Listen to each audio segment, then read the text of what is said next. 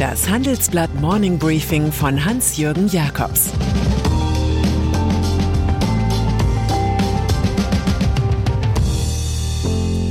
Guten Morgen allerseits.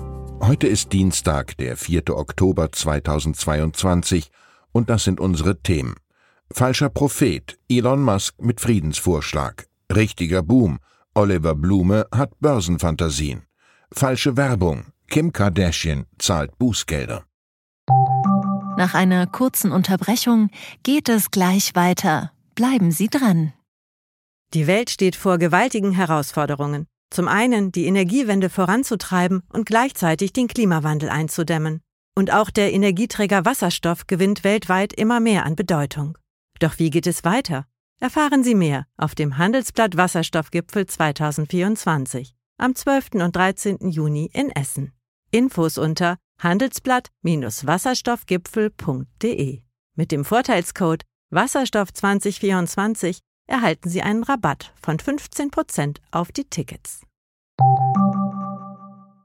Krieg überlagert Einheitsfeiern. In diese verkürzte Woche steigen wir ein mit Nachgedanken an die Feiern zur deutschen Einheit. Diese haben bedenklich oft Hinweise auf fehlende Einheit beinhaltet. Allerdings drängt sich sofort wieder das Kriegsgeschehen im Osten Europas in den Vordergrund, diesmal mit der Erfolgsmeldung aus der Ukraine, ihren Streitkräften sei der größte Durchbruch an der Südfront seit Kriegsbeginn gelungen.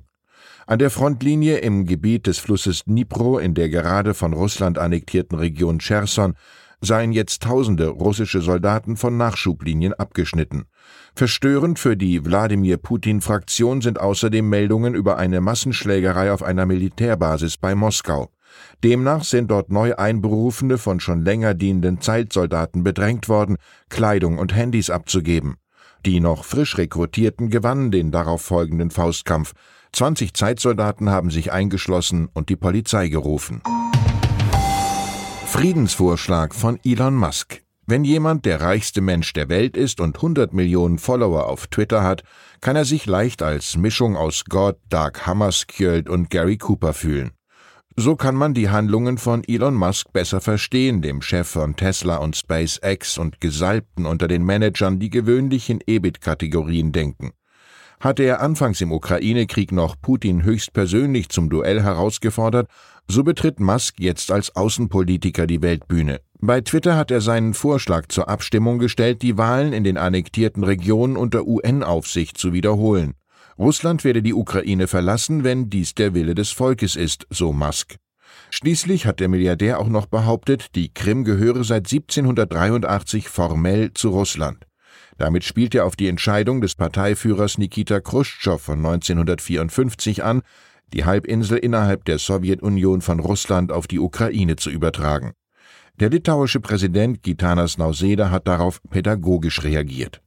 Lieber Elon Musk, wenn jemand versucht, die Reifen Ihres Teslas zu stehlen, macht das denjenigen weder zum rechtmäßigen Besitzer des Autos noch der Reifen. Die Twitter-Follower reagierten eher konfrontativ. 63 Prozent stimmten gegen Musks Friedensplan, der auch von Gerhard Schröder hätte stammen können. Börsenfantasien bei VW.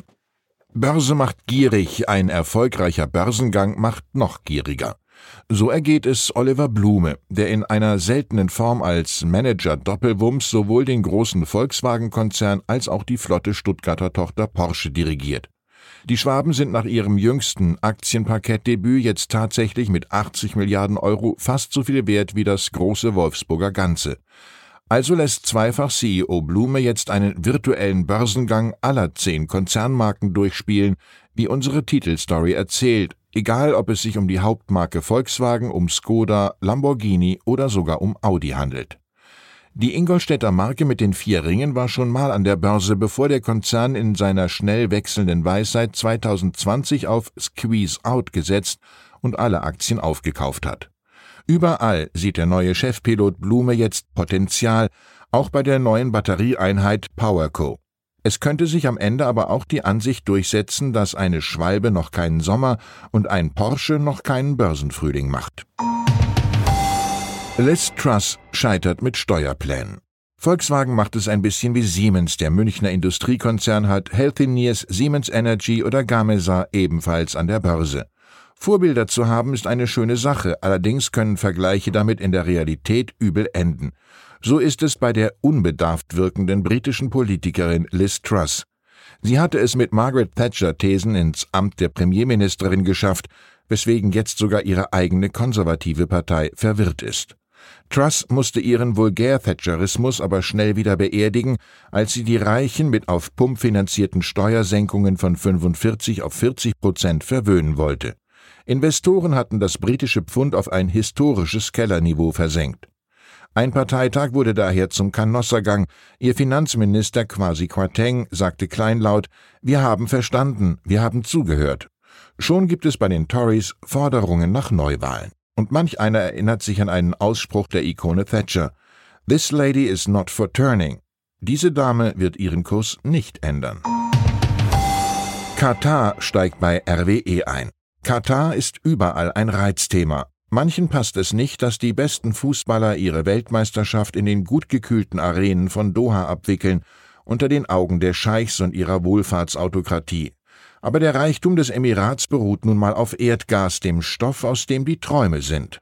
Erst recht nach Wladimir Putins Gasstopp und Sprengmeisterattitüde. Und Gas hat Katar reichlich. So kauft sich die Herrscherfamilie Altani großformatig in die deutsche Wirtschaft ein. Deutsche Bank knapp 10 Prozent, VW 17 Prozent, Porsche 5 Prozent und jetzt auch noch RWE knapp 9 Prozent. Die Geldversorger vom Golf steigen in Essen zum größten Aktionär auf, denn sie finanzieren zum guten Teil den fast 7 Milliarden Euro teuren Kauf des amerikanischen Solarspezialisten Con Edison Clean Energy Business. Solche Beteiligungen haben mit Sicherheit länger Bestand als eine Fußball-WM. Kritik an Zinspolitik der Fed. In Zeiten großer Wirtschaftskrisen erinnert man sich schnell an die Lage vor dem Wall Street Crash 1929. Pulitzer-Preisträger Liaquat Ahmed hat in seinem Buch Die Herren des Geldes beschrieben, wie die Chefs von vier Notenbanken, nämlich die der USA, Großbritannien, Frankreich und Deutschland, mit ihrer damals äußerst restriktiven Geldpolitik die Welt in den Bankrott getrieben hätten. In den USA mehren sich jetzt Kritiker auf Ahmeds Spuren, die besorgt sind durch jüngste Börseneinbrüche. Sie mahnen, die US-Zentralbank Federal Reserve sei mit ihren drei Zinserhöhungen um jeweils 0,75 Punkte auf ein Niveau von bis zu 3,25 Prozent zu forsch vorgegangen. Das schildert unsere Korrespondentin Astrid Dörner. Geldpolitik funktioniert mit Verzögerung, und wir haben uns zuletzt sehr schnell bewegt, sagt Charles Evans, Chef der regionalen Notenbank in Chicago. Und auch Daniel Alpert, Mitbegründer der Investmentbank Westwood Capital, sieht eine Trendwende. Die Fed hat die Zinsen zu weit und zu schnell angezogen, so Alpert. Wenn die Inflation weiter schwindet, ist die Zeit der Zinserhöhungen schon vorbei. Mit Victor Hugo glauben wir. Zu glauben ist schwer, nichts zu glauben ist unmöglich.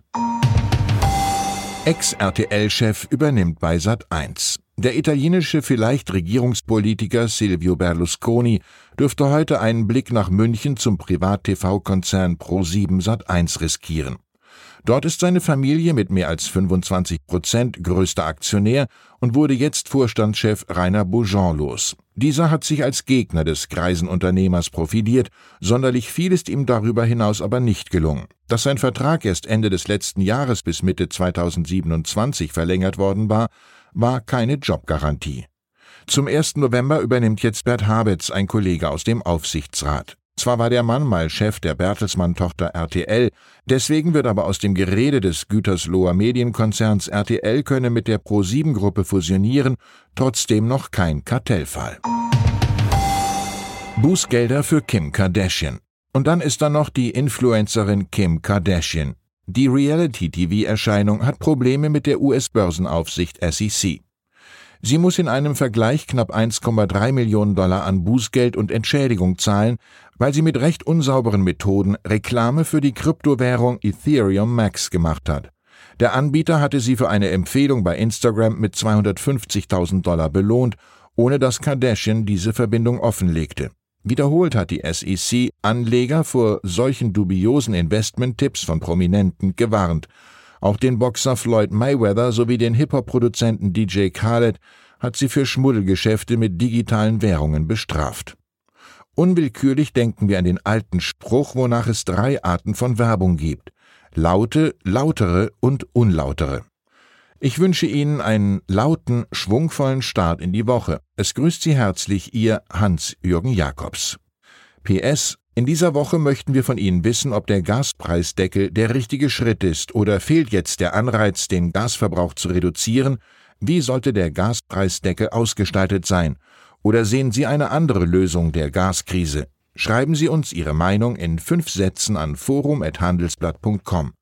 Ausgewählte Beiträge veröffentlichen wir mit Namensnennung am Donnerstag gedruckt und online. Das war das Handelsblatt Morning Briefing von Hans-Jürgen Jakobs, gesprochen von Peter Hofmann. Die Welt steht vor gewaltigen Herausforderungen. Zum einen die Energiewende voranzutreiben und gleichzeitig den Klimawandel einzudämmen. Und auch der Energieträger Wasserstoff gewinnt weltweit immer mehr an Bedeutung. Doch wie geht es weiter?